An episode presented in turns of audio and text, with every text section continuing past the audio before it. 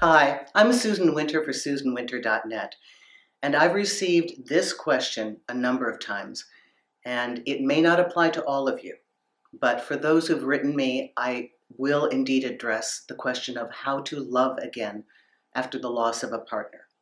And I don't mean just they broke up with you, I mean they've passed. The questions from the readers have talked about feeling vulnerable and not being able to enter love again out of fear. Of course, of course, this is normal. We all have breakups, and those are hard for those of us that have people that are still living. But to have the loss of somebody who was your one, your partner, is a completely different experience and it is a part of you that passes with them too. And I don't mean that in a negative way, but all of our life is a series of death and life cycles. It's birth and death and birth and death. It's a continuum in every aspect of our life, from our emotional life to our spiritual life, our business life, our career life, our health life. We are constantly, like everything in nature, going through our own cycles. And what worries me the most is somebody who elects to stop the forward movement of that cycle.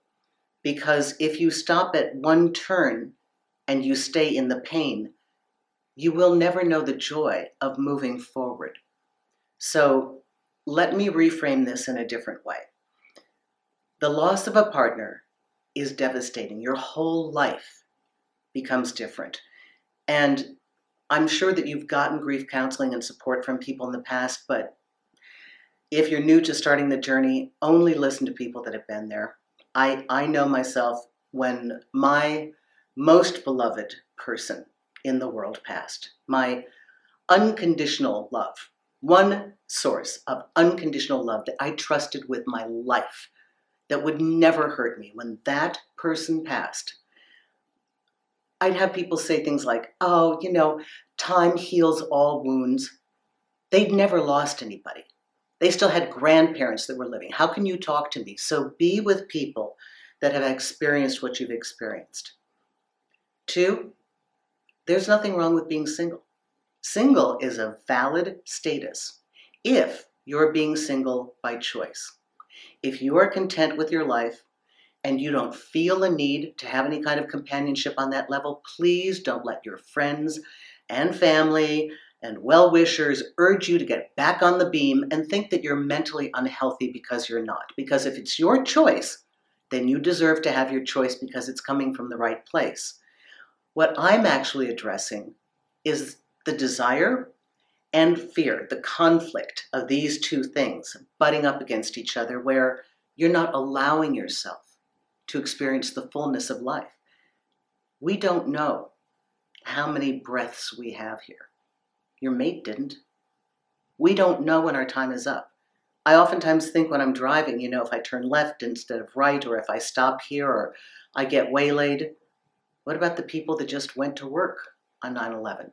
Just went to work. So, from that philosophical standpoint, if you stand back and look at the fear that you have of being hurt again and measure it against the breadth of life, that this is all we've got. This one moment to experience all of it the joy and the pain, the successes and the sorrows. I would ask you to ask yourself why you would deny enjoying every aspect of life. Now, clearly, you are not going to get the second version of your partner that has deceased. And to superimpose that upon anybody that you're dating or chatting with online is doing them a disservice. You know, we're each individual snowflakes, and your beautiful, unique partner was what they were. There is no comparison, there is no other. So eliminate that altogether and put it in its own category perfect, beautiful, and what it is. But to the new people that are coming into your life, if you feel a connection, if you feel urged, please don't think of this word vulnerable. I so hate that word because it really makes us look like some kind of tortoise on the back of our shell. And it's love is a choice. Love is a choice, and it is the most powerful choice that we make to say, Yes, I'm willing to experience this, knowing its inherent risks. No one gets exempt from this. No one. Love does not come with a guarantee, and life doesn't come with knowing our expiration date. So, what we do in the midst of this journey is we venture forth and we try to the best of our abilities to experience this thing in front of us completely and fully, that we owe that to ourselves.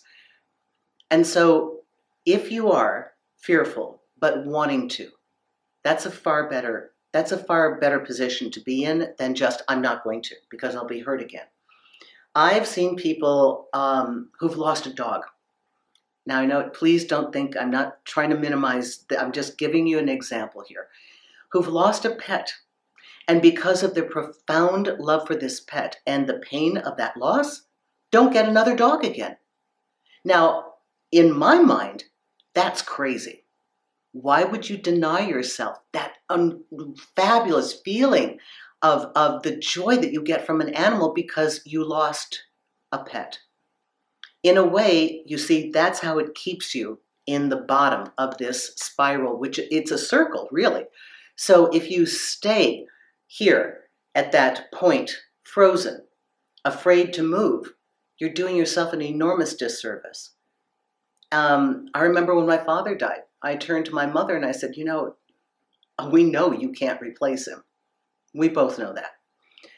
But uh, if you want a companion, you know, you may not want to replicate what you had with your former mate. It may not be possible, but you may find something completely different that's joyous a companion, a friend, a lover, some aspect that allows you to experience your life.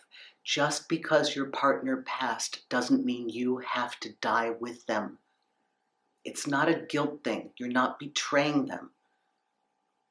Your job here is to live your life as fully and completely as possible. That is your number one job. Be the best you. And that means enjoying your life and all that's here. I hope this perhaps can be a prod to get you to think about this differently. Take your time, get all the support you need. But if it's only the fear of experiencing loss again, that's just not enough.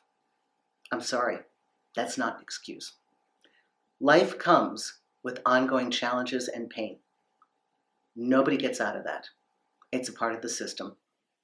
But to stop having joy because you're afraid of having pain, that makes it only pain. So think about it differently. And my heart goes out to you. I'm so sorry. But there is life right here, right now. And it can be yours as well. So take a look at it differently. Thank you. Susan Winter for SusanWinter.net.